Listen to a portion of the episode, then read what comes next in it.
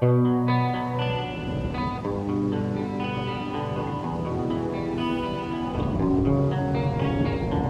will not be pushed, filed, stamped, indexed, briefed, debriefed, or numbered.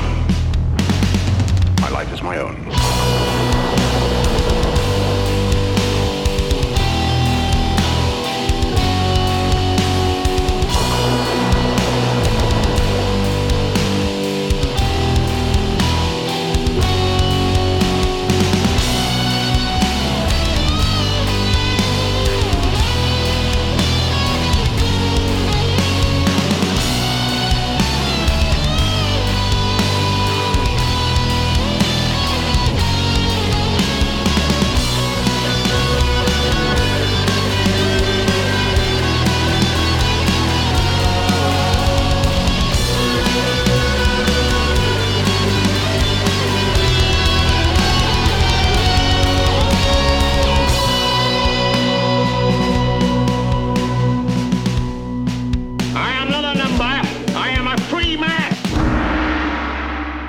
Salut tout le monde, bienvenue dans le podcast. J'ai été, euh, indiscipliné. hein. Je regarde au moment où je vous parle. J'ai fait, euh, donnez-moi une seconde, je vais vous trouver ça.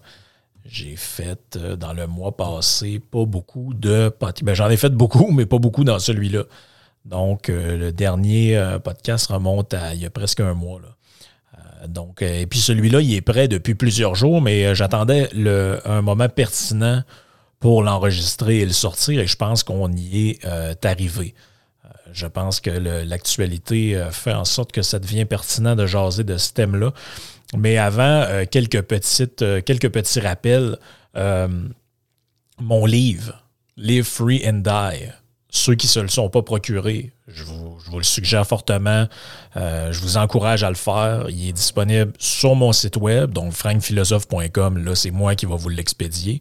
Mais plus rapidement et plus efficacement, je vous dirais, c'est vraiment Amazon. Donc, amazon.ca, Live Free and Die, Frank. Vous allez le trouver, euh, vous allez le trouver facilement. Il est disponible en format papier, donc comme le, comme le premier livre, et en format euh, e-book. donc, dans le fond, c'est format Kindle Reader. Euh, vous, vous, vous y avez accès là-dessus après ça sur votre téléphone et votre tablette. Donc, c'est 7 piastres pour le Kindle, c'est 15,95 pour le livre broché. Donc, c'est quand même pas euh, c'est quand même pas grand-chose. Le, le livre est quand même un bon succès. Il est premier en histoire de la musique, deuxième en musique en français. Euh, donc, je, je suis vraiment content. Puis, si vous l'avez acheté ou si vous, si vous comptez le faire, euh, je vous serais vraiment reconnaissant de laisser une évaluation. Euh, on, est tous comme ça, on a tendance à l'oublier, mais sur euh, amazon.ca, vous avez la possibilité. Je sais qu'il y a déjà plein de gens qui l'ont fait, mais si tout le monde qui écoute le podcast le fait, on va se ramasser avec beaucoup, beaucoup d'évaluations. Ça, ça fait grimper le produit. Euh, ça, ça, ça aide au référencement. C'est toujours la même affaire. hein. Fait que je sais qu'on est tannant avec ça, laisser des notes au podcast, laisser des notes au livre, mais c'est vraiment, tu sais, en dehors de l'argent, comme on dit, c'est vraiment ça qui nous aide. Puis en plus, ben, c'est gratuit. Euh, si vous avez déjà acheté le livre, ça vous coûte rien de plus de laisser une petite évaluation. Il y en a pas loin d'une quarantaine déjà en ce moment. La plupart des. Ben, en fait, toutes les évaluations sont extrêmement positives. Euh, donc, euh, je suis vraiment content de tout ça. Puis je vous remercie euh, de vous l'être procuré. Donc, Live Free and Die sur Amazon.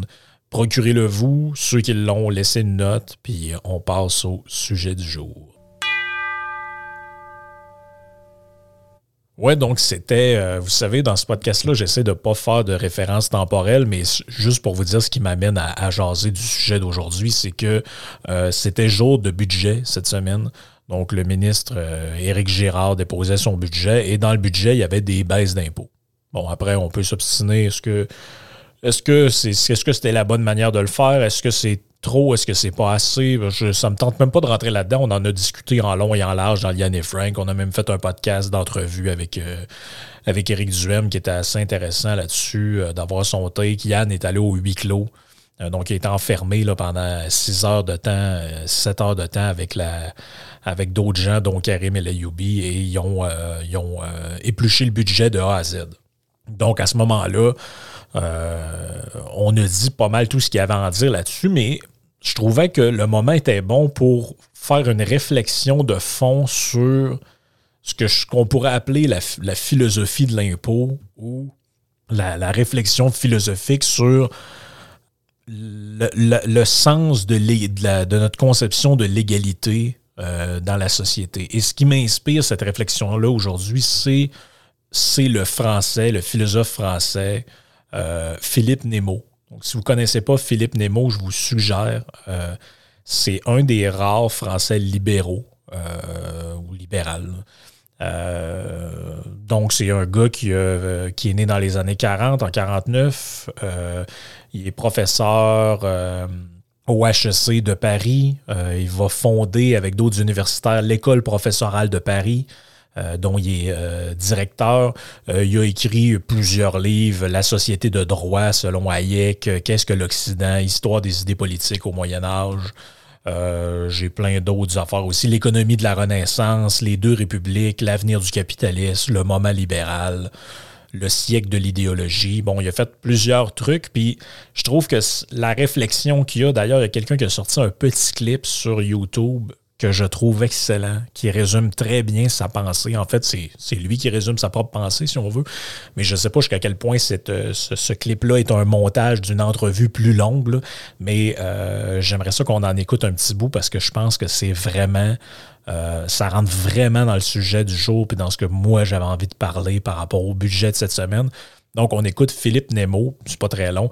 Il parle de est-ce qu'il faut une imposition progressive ou pas, faible ou élevée ou pas, et quelle, quelle vision de société se cache en arrière de cette question-là? Il ne peut pas y avoir un système fiscal indépendamment d'un certain système social.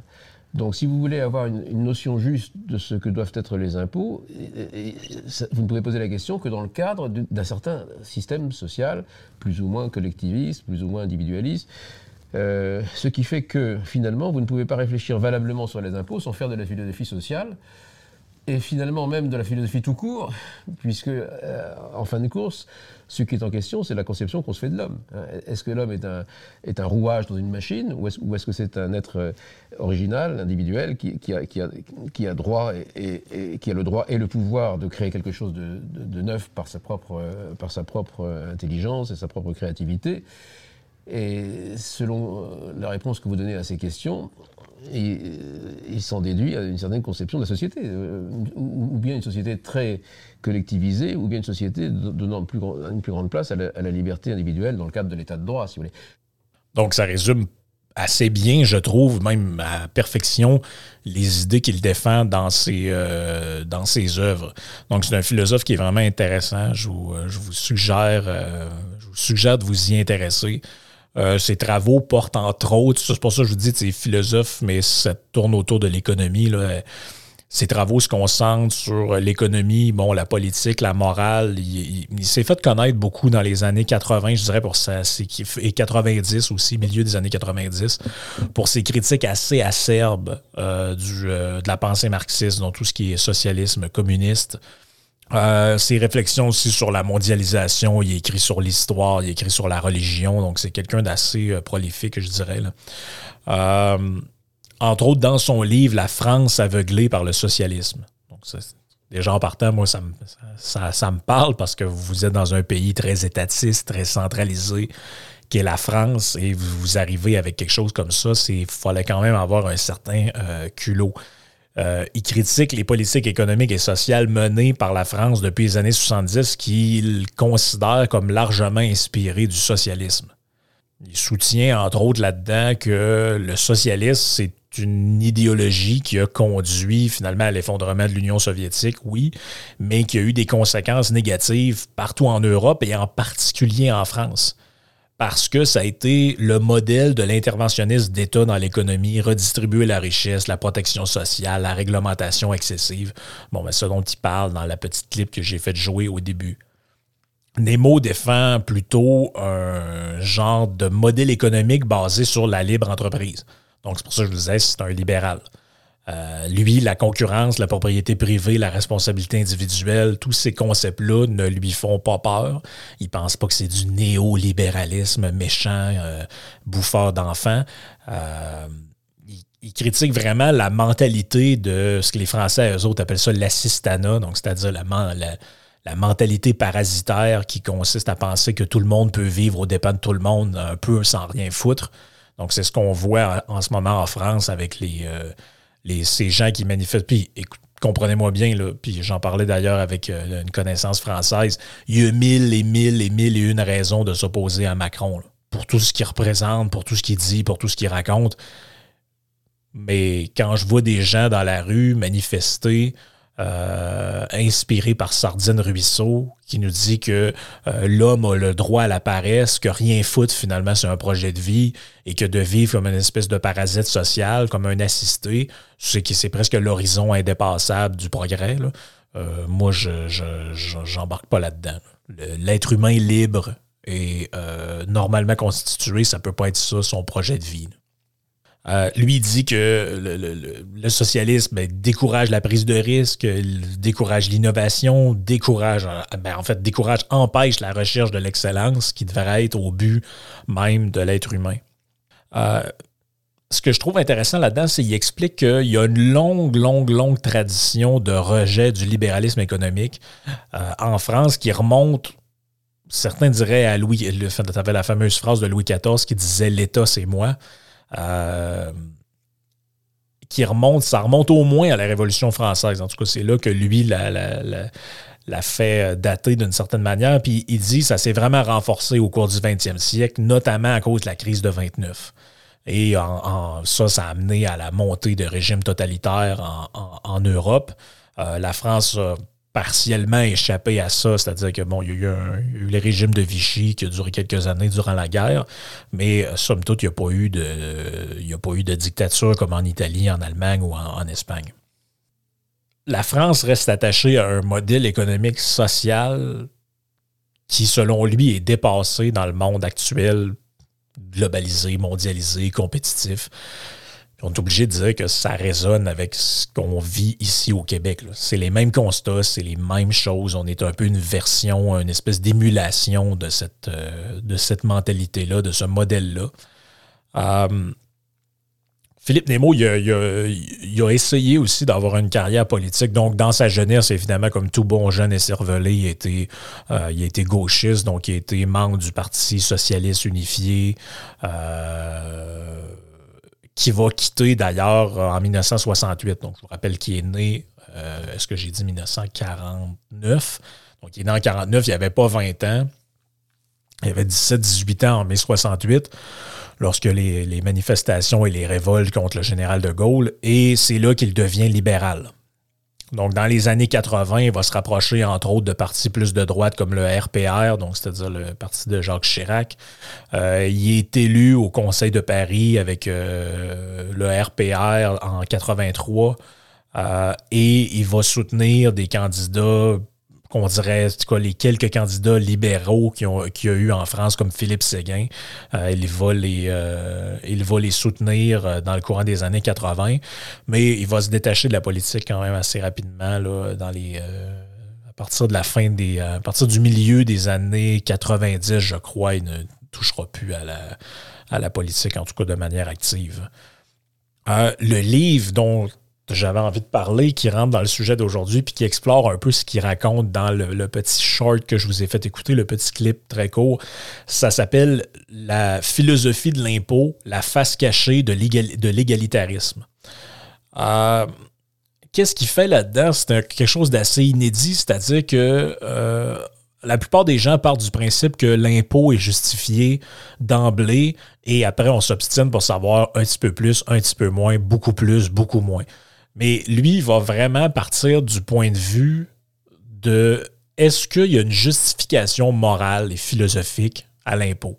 Est-ce que c'est est -ce c'est quelque chose qui peut justifier par des arguments? Euh, lui dit l'impôt s'est présenté comme un moyen de promouvoir l'égalité, la justice sociale, etc. Mais si tu en examines plus, de manière plus approfondie cette justification-là, elle est souvent trompeuse il part un peu de l'historique. Il dit l'impôt apparaît à peu près dans l'Antiquité, euh, dans beaucoup de sociétés. Euh, en général, ça s'exprime par la forme de prélèvement de biens euh, chez les citoyens. Donc d'abord, même avant même l'argent, l'impôt se, prélève à partir de biens. Donc c'est-à-dire que, je sais pas, là, pensez à ce que, ce que vous pouvez imaginer, les, Romains qui passent au, euh, village gaulois et qui euh, ramassent quelques chèvres, quelques, quelques agneaux et qui partent avec ça. Donc c'est une forme d'impôt. L'impôt ne se paye pas nécessairement par l'argent, ça peut être par des biens, ça peut être par de l'immobilier, euh, etc. Et le but, ça a toujours été le même, c'est destiné à financer les dépenses du souverain qui est là, donc le, monarque, le seigneur, l'État, euh, appelons-le comme on veut. Par contre, les justifications de l'impôt ont évolué au fil du temps. Donc, au départ, l'impôt, c'était justifié par la nécessité de financer les guerres et protéger la cité. Donc, dans le fond, quand on levait un impôt, en particulier dans l'Empire romain et même chez les Grecs, l'idée de lever l'impôt, c'était pour dire, ben oui, mais là, contre les envahisseurs, il faut lever une armée. L'armée, il faut payer les soldats. Ça sert à protéger la cité. Donc, l'impôt était euh, justifié d'une manière sécuritaire. C'est-à-dire qu'on prélevait, à, ben pas à la source, parce qu'on comprend, mais on prélevait chez les citoyens de la, de, soit de l'argent ou des biens et l'idée, c'était de protéger euh, ou même de financer des guerres dans le but de rapporter plus de richesses, euh, etc. Donc, l'idée, c'était vraiment relié aux militaires, en tout cas en bonne partie dans l'Antiquité. À l'époque médiévale, ça commence déjà à se, euh, à se modifier un peu. L'impôt commence à être lié à la notion de service et, et quand je dis service, c'est pas service public, mais c'est service que le citoyen ou que le sujet doit rendre à sa communauté. Euh, c'est une c'est vu comme une obligation morale de rendre à la communauté ce qu'elle a apporté à l'individu. Autrement dit, vous, vous naissez dans, je sais pas, dans la bonne France catholique euh, du Moyen Âge. Et euh, bon, on vous a éduqué à la petite école. Euh, si vous avez été chanceux, vous avez des routes, vous avez des orphelinats, je sais pas, qui s'occupent des enfants abandonnés et tout. Et ça, c'est la collectivité qui vous le donne. Donc, la moindre des choses, c'est de contribuer pour rendre au collectif, rendre à la communauté ce qu'il a apporté à l'individu. Un peu sous le principe de la quête quand vous allez à l'église. Bon, ben là, ça n'a rien coûté venir faire euh, baptiser votre enfant ou euh, la célébration de je sais pas quoi. Par contre, on passe la quête. Une, contribution est fortement suggérée. Euh, c'est vraiment avec l'émergence de l'État moderne que les justifications de l'impôt s'en vont vers des trucs utilitaristes. Donc, je répète, dans un premier temps, financer la guerre, financer la sécurité. Dans un deuxième temps, l'individu paie de l'impôt d'une certaine manière pour, pour être une bonne personne au, regard de la collectif et même au regard du collectif et même au regard de Dieu, si on veut. Mais dans, le, dans l'État moderne, l'impôt, on dit qu'elle a une justification utilitariste. C'est-à-dire que c'est considéré comme une source de financement pour les services publics, pour les infrastructures nécessaires au développement économique. Euh, et ça, ça a été renforcé par toutes sortes de théories économiques euh, qui ont émergé au 19e siècle, 18e siècle, qui, euh, bon, en mettent l'emphase sur l'importance de l'impôt pour financer les investissements publics, stimuler la croissance, réduire les inégalités. Bon, on voit un peu le discours, vous l'entendez, c'est un certain discours qui résonne encore aujourd'hui. Et aujourd'hui, ben, Nemo nous dit la justification de l'impôt est basée sur l'idée d'égalité distributive. Donc, c'est-à-dire qu'aujourd'hui, l'impôt, puis vous l'avez vraiment remarqué dans le, discours que les politicos ont eu suite aux commentaires du budget, c'est-à-dire que les critiques n'étaient pas basées sur. Il n'y a personne qui a dit Ouais, mais c'est pas assez pour financer la, sécurité ou euh, c'est pas assez pour que les gens soient des bons citoyens. Vous comprenez qu'on n'est plus rendu à ce type de discours-là. C'est vraiment utilisé pour. les critiques viennent de cette idée-là. C'est que l'idée de l'impôt, c'est vraiment pour assurer une égalité du point de vue de la distribution, la redistribution de la richesse. Et ça, c'est en train de devenir, ou c'est devenu presque un point de doctrine. C'est-à-dire que c'est un élément quasi religieux. Quelqu'un qui, qui arriverait et qui dirait ben, Moi, la redistribution de la richesse, je pense que c'est pas bon. Euh, c'est mieux de ne pas faire ça. Euh, vous êtes vu comme un malade mental, en fait. C'est presque ça. Donc, l'impôt est perçu comme un moyen de redistribuer les richesses et de réduire les inégalités sociales.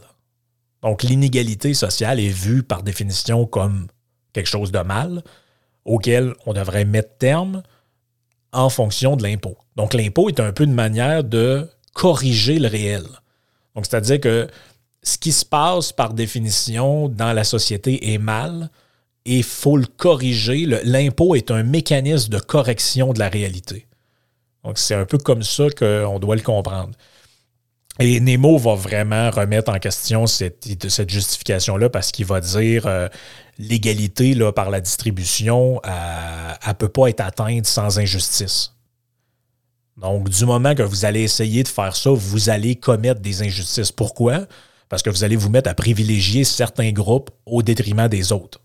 Donc, il y, a, un certain nombre de, points euh, quand même assez essentiels. Il y en a quatre, je dirais, que j'ai su, que j'ai retiré de ce livre-là. Donc, le premier point, c'est justement la critique des arguments de l'impôt servant à l'égalité et la redistribution.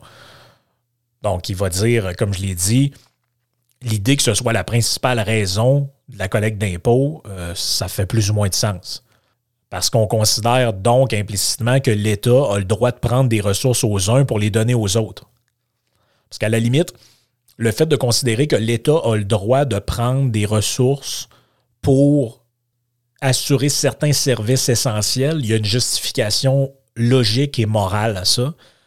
Mais l'idée que l'État a le droit et est fondée de prendre à un pour donner à l'autre, le fameux Robin des Bois, euh, ben ça, il n'y a, pas de justification logique à ça. Parce que même si on dit, même si, mettons, votre argument, c'est de dire, ouais, mais ça aide les gens plus démunis, puis ça permet à des gens qui ont moins de chances d'en avoir plus, etc. Oui, mais par le fait même, comme il dit, vous ne pouvez pas faire ça sans commettre des injustices. Parce que par définition, vous allez devoir, vous pouvez pas en donner à tout le monde. Donc, par définition, vous choisissez à qui vous le donnez, quelle cause vous tient le plus à cœur, et là, on tombe dans le règne de l'arbitraire. Pour Nemo, la conception de l'égalité est injuste parce qu'elle ne prend pas en compte la diversité des situations individuelles. Qu'est-ce que ça veut dire? Ça veut dire que, par définition, le gouvernement ne fait pas du cas par cas et il fait du one size fit all. Donc, tout le monde qui gagne en bas de tel temps, tant de montant, euh, vous avez droit à un chèque de tant d'argent. Puis il va dire, ouais, mais mettons que cette personne-là, elle a eu un héritage, ça, ça ne sera pas pris en compte. Mettons que cette personne-là est, apte à travailler ou pas apte, plus ou moins à travailler dans certaines circonstances, pas pris en compte non plus. Euh, si, mettons, cette personne-là, on ne prend pas en considération son âge, on ne prend pas en considération ses besoins. Donc, par définition, on crée des classes euh, qui, qui, en, fait, l'idée, c'est un peu dire, c'est que l'idée de justice là-dedans est presque impossible. En fait, est impossible parce que pour que ce soit juste, il faudrait qu'il y ait une évaluation au cas par cas de qui a besoin de quoi et de dans quelle mesure il en a besoin. Mais vous comprenez que c'est théoriquement, parce qu'en fait que c'est pratiquement impossible de le faire. Donc, par définition, c'est un peu l'idée que, par exemple, pendant la, pandémie, tu avais des gens qui restaient chez leurs parents et ils touchaient le même montant de PCU que d'autres gens qui vivaient dans un appartement avec des dépenses ou même dans une maison qui avaient perdu leur emploi. Bon, tout le monde comprend que c'est foncièrement injuste. Mais bon, on fait le mieux qu'on peut, on envoie un. Donc, c'est ce qu'il dit. C'est impossible de faire de la redistribution sans commettre d'injustice. L'utilisation de l'impôt à des fins de redistribution, lui, il dit que si on veut justifier l'impôt, on devrait le faire par l'idée que c'est pour financer des services essentiels et non pas pour corriger le réel, non pas pour corriger des euh, inégalités. Selon lui, ben, cette utilisation-là de l'impôt est inefficace parce que, comme je l'ai dit, elle favorise certains groupes puis, l'autre point, c'est ça, c'est le deuxième point que j'avais noté, c'est qu'elle décourage les individus de travailler dur et ainsi créer des richesses. Donc, en fait, elle est comme génératrice d'un espèce de cercle vicieux où, bon, ceux qui travaillent se disent, ouais, mais de toute façon, à quoi ça me sert de. Je veux dire, tout le monde qui a déjà travaillé dans un milieu hyper syndiqué le sait, là tu arrives, tu te défonces au travail, euh, tu as fini, tu as un petit peu de temps libre, tu commences à faire un peu de ménage, puis tout, puis à un moment donné, tu te rends compte après quatre ans ou après quatre mois ou peu importe le temps que ça vous prend, tu te dis, voyons, il me semble que je fais, me semble je travaille bien plus fort que les autres, puis je suis payé le même salaire, des fois peut-être moins, même moins parce que les autres ont plus d'ancienneté que moi. Donc, je fais l'expérience de l'injustice dans un système où il n'y a pas d'incitatif, où il n'y a pas de. Il y a rien qui encourage au, travail fort. Si vous étiez payé, par exemple, à la quantité de travail que vous, produisez, ben, vous pourriez être motivé par la quantité de travail à faire parce que vous vous dites, ben, plus je travaille, plus je fais ci, plus je fais ça, plus j'ai d'argent. Ou plus j'ai de privilèges. Ah non, il ne faut, faut pas que ce soit comme ça. Donc, à l'échelle individuelle, vous le voyez, imaginez pas que c'est différent à l'échelle collective. Il défend un peu l'idée là-dedans d'un impôt basé sur la responsabilité individuelle puis la contribution. Donc, Nemo, dans le livre, défend une approche de l'impôt parce qu'évidemment, on peut être libéral d'un point de vue absolu, mais il est conscient qu'il n'y aura pas de. Il n'y a aucun État qui existe sur Terre avec aucune contribution. Euh, donc, l'idée, c'est. L'idée, c'est que chacun devrait payer sa juste part d'impôt en fonction de ses moyens, de sa consommation, de ses activités économiques, etc. Cette approche-là, selon lui, c'est plus juste, plus efficace, puis ça encourage les individus à travailler dur et à créer des richesses tout en finançant des services publics essentiels c'est un peu compliqué de savoir qu'est-ce qu'il entend avec ça. Il reste assez vague, je dirais, mais on peut s'imaginer que euh, pour lui, par exemple, l'idée, il, disait d'ailleurs dans le dans la clip que j'ai fait entendre au début, c'est assez facile d'imaginer que pour lui, par exemple, la notion d'impôt progressif ou euh, euh, plus, plus, ça, plus, tu, plus ça monte, plus il plus faut que tu donnes le fruit de ton travail aux autres. Lui, il considérait ça comme quelque chose de, qui désincite au travail. Donc, l'idée, euh, l'idée peut-être d'une flat tax. En fait, je ne veux pas lui mettre des mots dans la bouche, là, mais je ne sais pas exactement qu'est-ce qu'il entend par ça. Il aborde aussi la question là-dedans de la fraude fiscale et l'évasion fiscale. Il trouve que c'est injuste. Par contre, il comprend pourquoi euh, certaines personnes le font euh, et qu'est-ce qui pousse les autres à faire ça. Mais il dit quand même que ces pratiques sont injustes car elles permettent à certains individus de ne pas contribuer équitablement à la société tout en bénéficiant des avantages des services publics financés par les impôts. Donc, c'est l'idée que si, mettons, quelqu'un paiera absolument aucun impôt, mais il roule quand même sur les routes, euh, malade, va à l'hôpital, etc. Donc, par définition, c'est injuste. Euh, mais c'est pas quelqu'un qui. Euh, euh, comment je pourrais dire ça? Ben, c'est ça, il critique le fait que les politiques fiscales excessivement complexes et instables, ben, c'est ça qui favorise la, fraude fiscale ou l'évasion fiscale. C'est-à-dire que c'est comme c'est tellement compliqué, ça change tout le temps, c'est, il y, a, plein d'incitatifs et de mécanismes qui font que, bon, en fait, on incite presque les gens à faire ça d'une certaine manière. Et lui, il pense que le système fiscal devrait être beaucoup plus simple, beaucoup plus stable dans le temps. Euh, dans le fond, on devrait arrêter à chaque budget, entre guillemets, de changer les règles, de maintenant augmenter la cotisation de telle affaire à temps, de faire ci, de faire ça, parce qu'on rend les choses extrêmement compliquées. Puis plus c'est compliqué, plus il y a de chances que des gens passent entre les mailles, plus il y a de chances que des gens abusent, plus il y a de chances que des gens fraudent, etc. Il y a un peu une question qui est posée dans le livre de manière explicite et implicite tout le long, c'est pourquoi l'égalité? Euh, ça semble une question un peu, j'allais dire impertinente, mais on dirait que c'est comme si tout le monde part du principe qu'on devrait être égaux. Et lui dit, c'est étrange que cette idée-là fascine les masses. Elle fascine, l'idée qu'on devrait tous être égaux fascine la population, mobilise les masses. Euh, du moment qu'un politicien fait appel à ça, il y a toujours un peu une vague de sympathie. Toujours l'idée d'égalité est une idée rassembleuse est porteuse de, de, changement, entre guillemets, ou en tout cas de, désir de changement.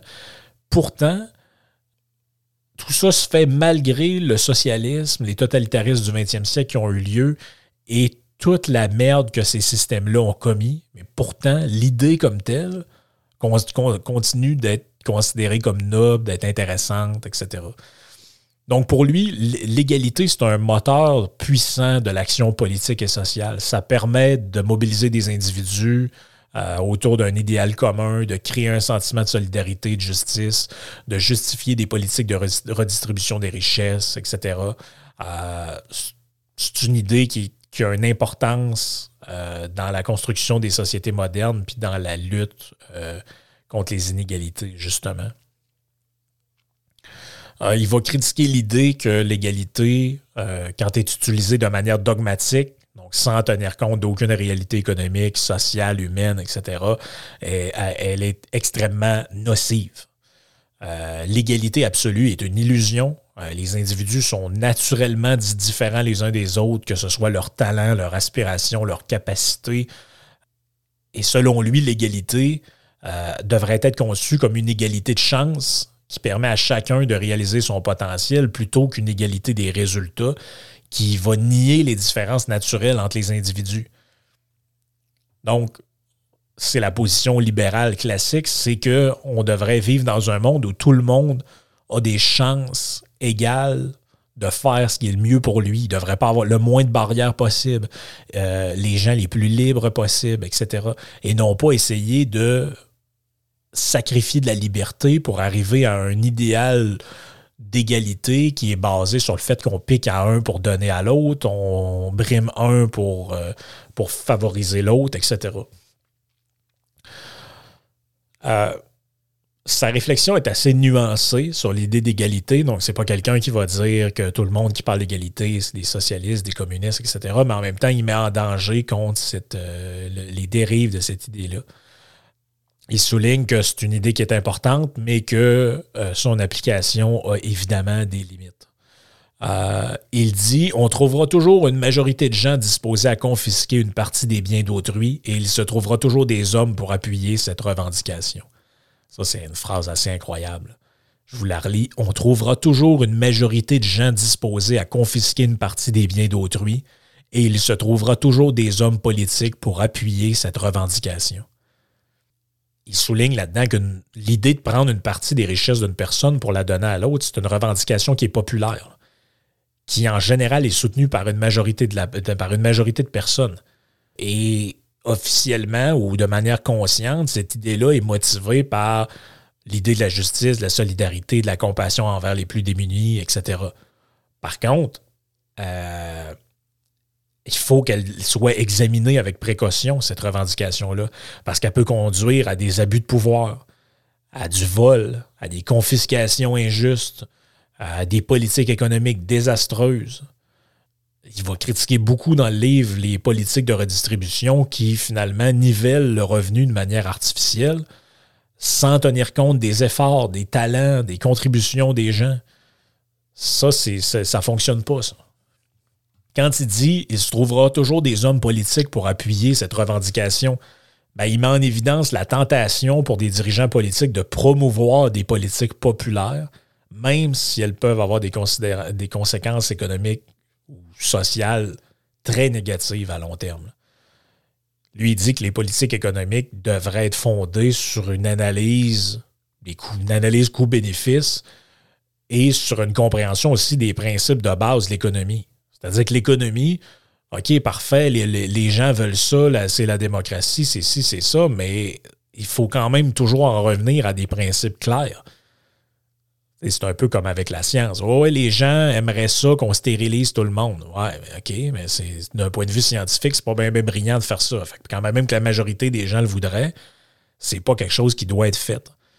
Donc, c'est un peu en fait la, distinction qui est faite souvent en philosophie entre entre l'intérêt du plus grand nombre et l'intérêt général. Donc l'intérêt général, c'est ce qui est bien pour le collectif selon des normes euh, établies.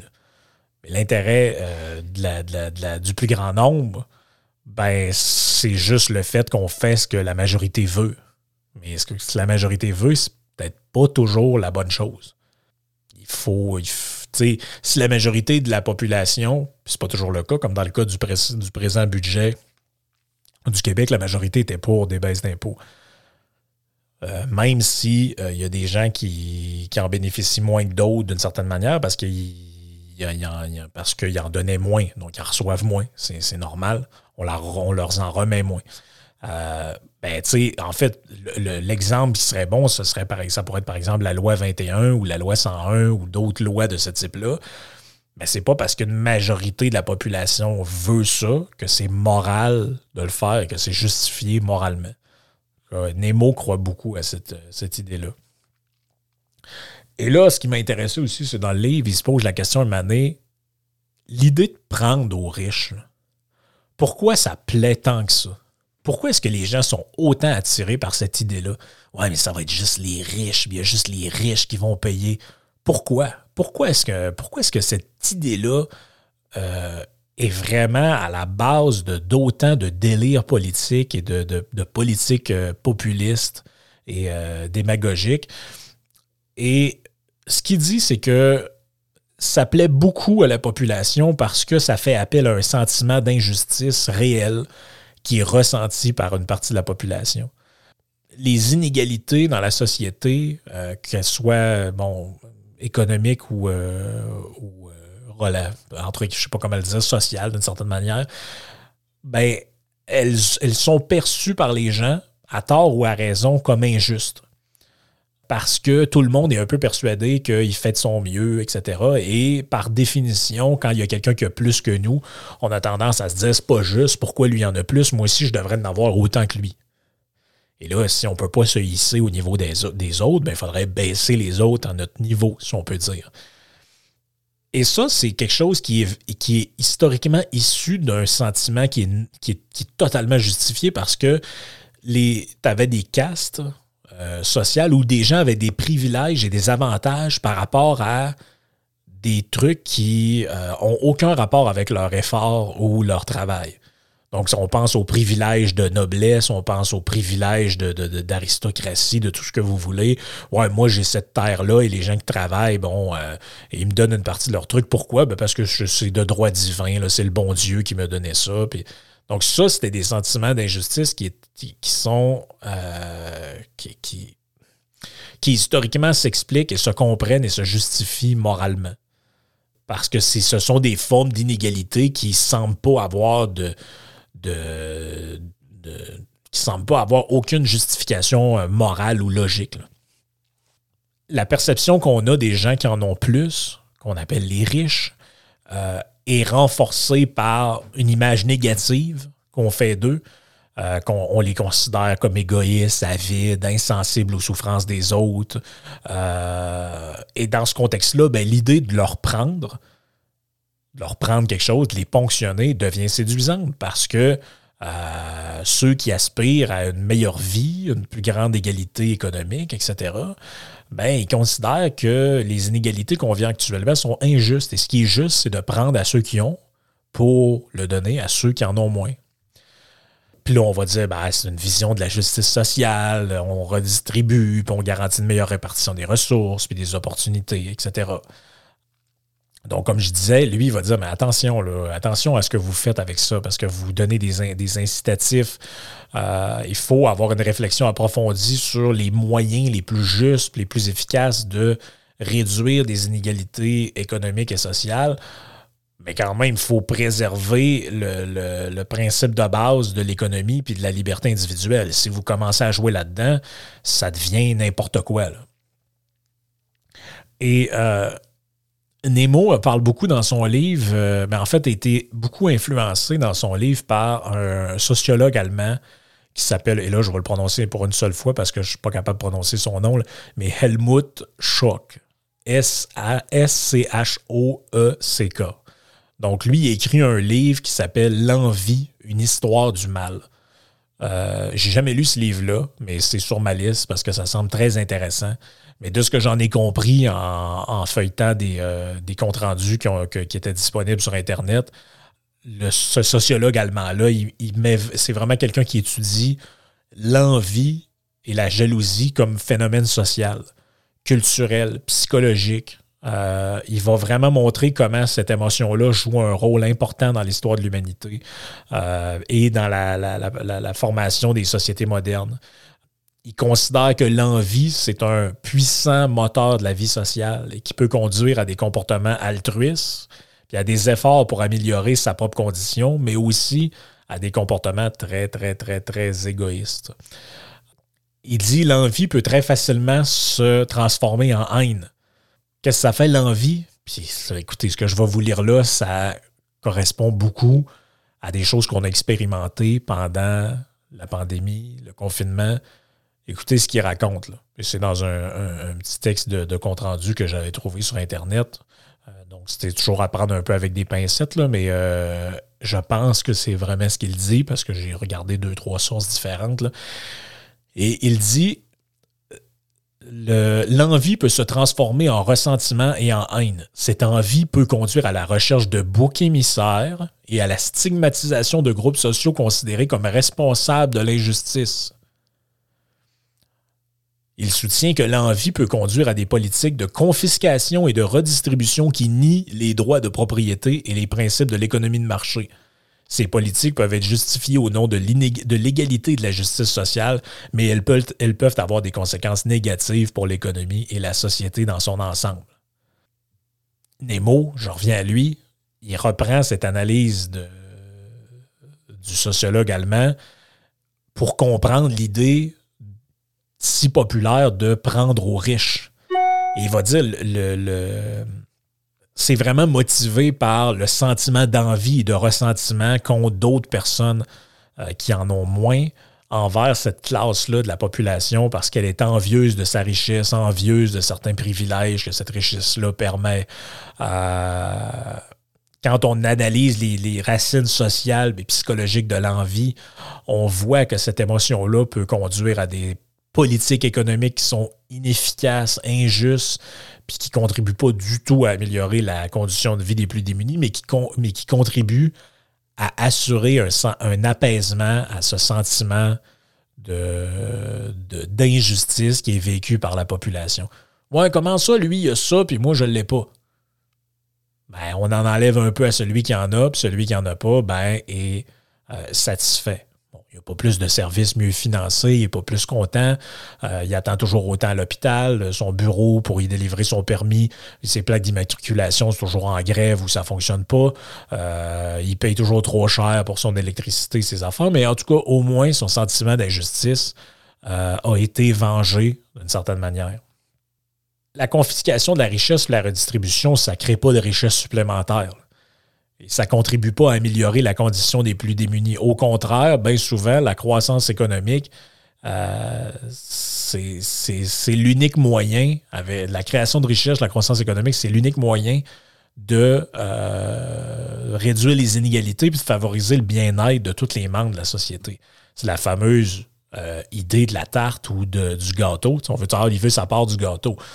Ouais, mais l'économie, c'est pas un gâteau. Là. Euh, l'idée, en fait, les, gens qui sont épris de redistribution, eux, ce qu'ils veulent, c'est on est 40, il y a un gâteau sur la table, puis c'est que celui à qui est le gâteau, on lui prend le trois quarts du gâteau, puis on le redistribue aux autres. OK, on t'en laisse un petit peu. Fais un autre gâteau, toi, pendant ce temps-là. Puis celui qui fait le gâteau, ben, il se dit Ouais, ben là, moi, ça me tente plus de faire des gâteaux, parce que tout le monde me prend mon gâteau, puis il me reste tout le temps avec un petit morceau. Ben, lui, Nemo, il va dire ben, l'idée, c'est de remplir le buffet, remplir la table. Puis quand le buffet sera assez plein, ben, tout le monde aura un peu, ou en tout cas un minimum de chances de manger dans le buffet. Puis celui qui remplit la table, ou ceux qui remplissent la table, ben, auront des incitatifs à continuer à le faire. Et c'est un peu ça l'idée. Au lieu de voir ça comme un système fermé, euh, c'est un peu ce qu'on appelle le, le sophisme du le zero-sum fallacy. C'est l'idée que, bon, c'est toujours des, politiques à somme nulle. C'est toujours, euh, euh, si, tu prends un, c'est pour le voler à l'autre. non, c'est pas de même que ça marche. C'est pas de même que ça marche. Euh, je pense une réflexion intéressante qui, euh, qui, euh, qui est entamée. Euh, je peux évidemment regarder, ça fait 45 minutes que je parle. J'aurais pu faire encore longtemps là-dessus, mais je vous suggère quand même d'aller voir ce bouquin-là si ça vous intéresse. Philosophie de l'impôt, la face cachée de l'égalitarisme de Philippe Nemo, qui est un personnage que je vous suggère d'aller explorer. ça faisait pas très longtemps que je le connaissais non plus, mais c'est quand même, comme je vous dis, quelqu'un qui écrit beaucoup de bouquins intéressants Il écrit entre autres sur l'éducation, sur le, chaos dans les écoles en France.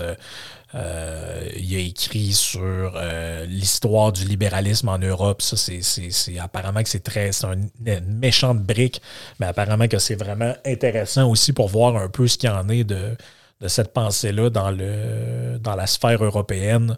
Euh, et donc, ce livre-là, Philosophie de l'impôt, qui est paru il n'y a pas si longtemps que ça, donc en 2017, euh, que je vous suggère, euh, que je vous suggère d'explorer parce que c'est important d'ouvrir nos, horizons avec de, de nouvelles, de nouveaux livres, de, nouveaux, de nouvelles idées. Sur ce, ben, merci d'avoir été là dans ce podcast-là. Euh, j'espère qu'on va se reparler bientôt. Euh, je vous rappelle encore, merci de vous procurer mon livre, merci de laisser une note et de l'évaluer. Euh, je l'apprécie vraiment. Ben, c'est ça. On se reparle dans un prochain podcast, dans les Yann et Frank, dans le trio économique. Manquez pas ça. Ciao.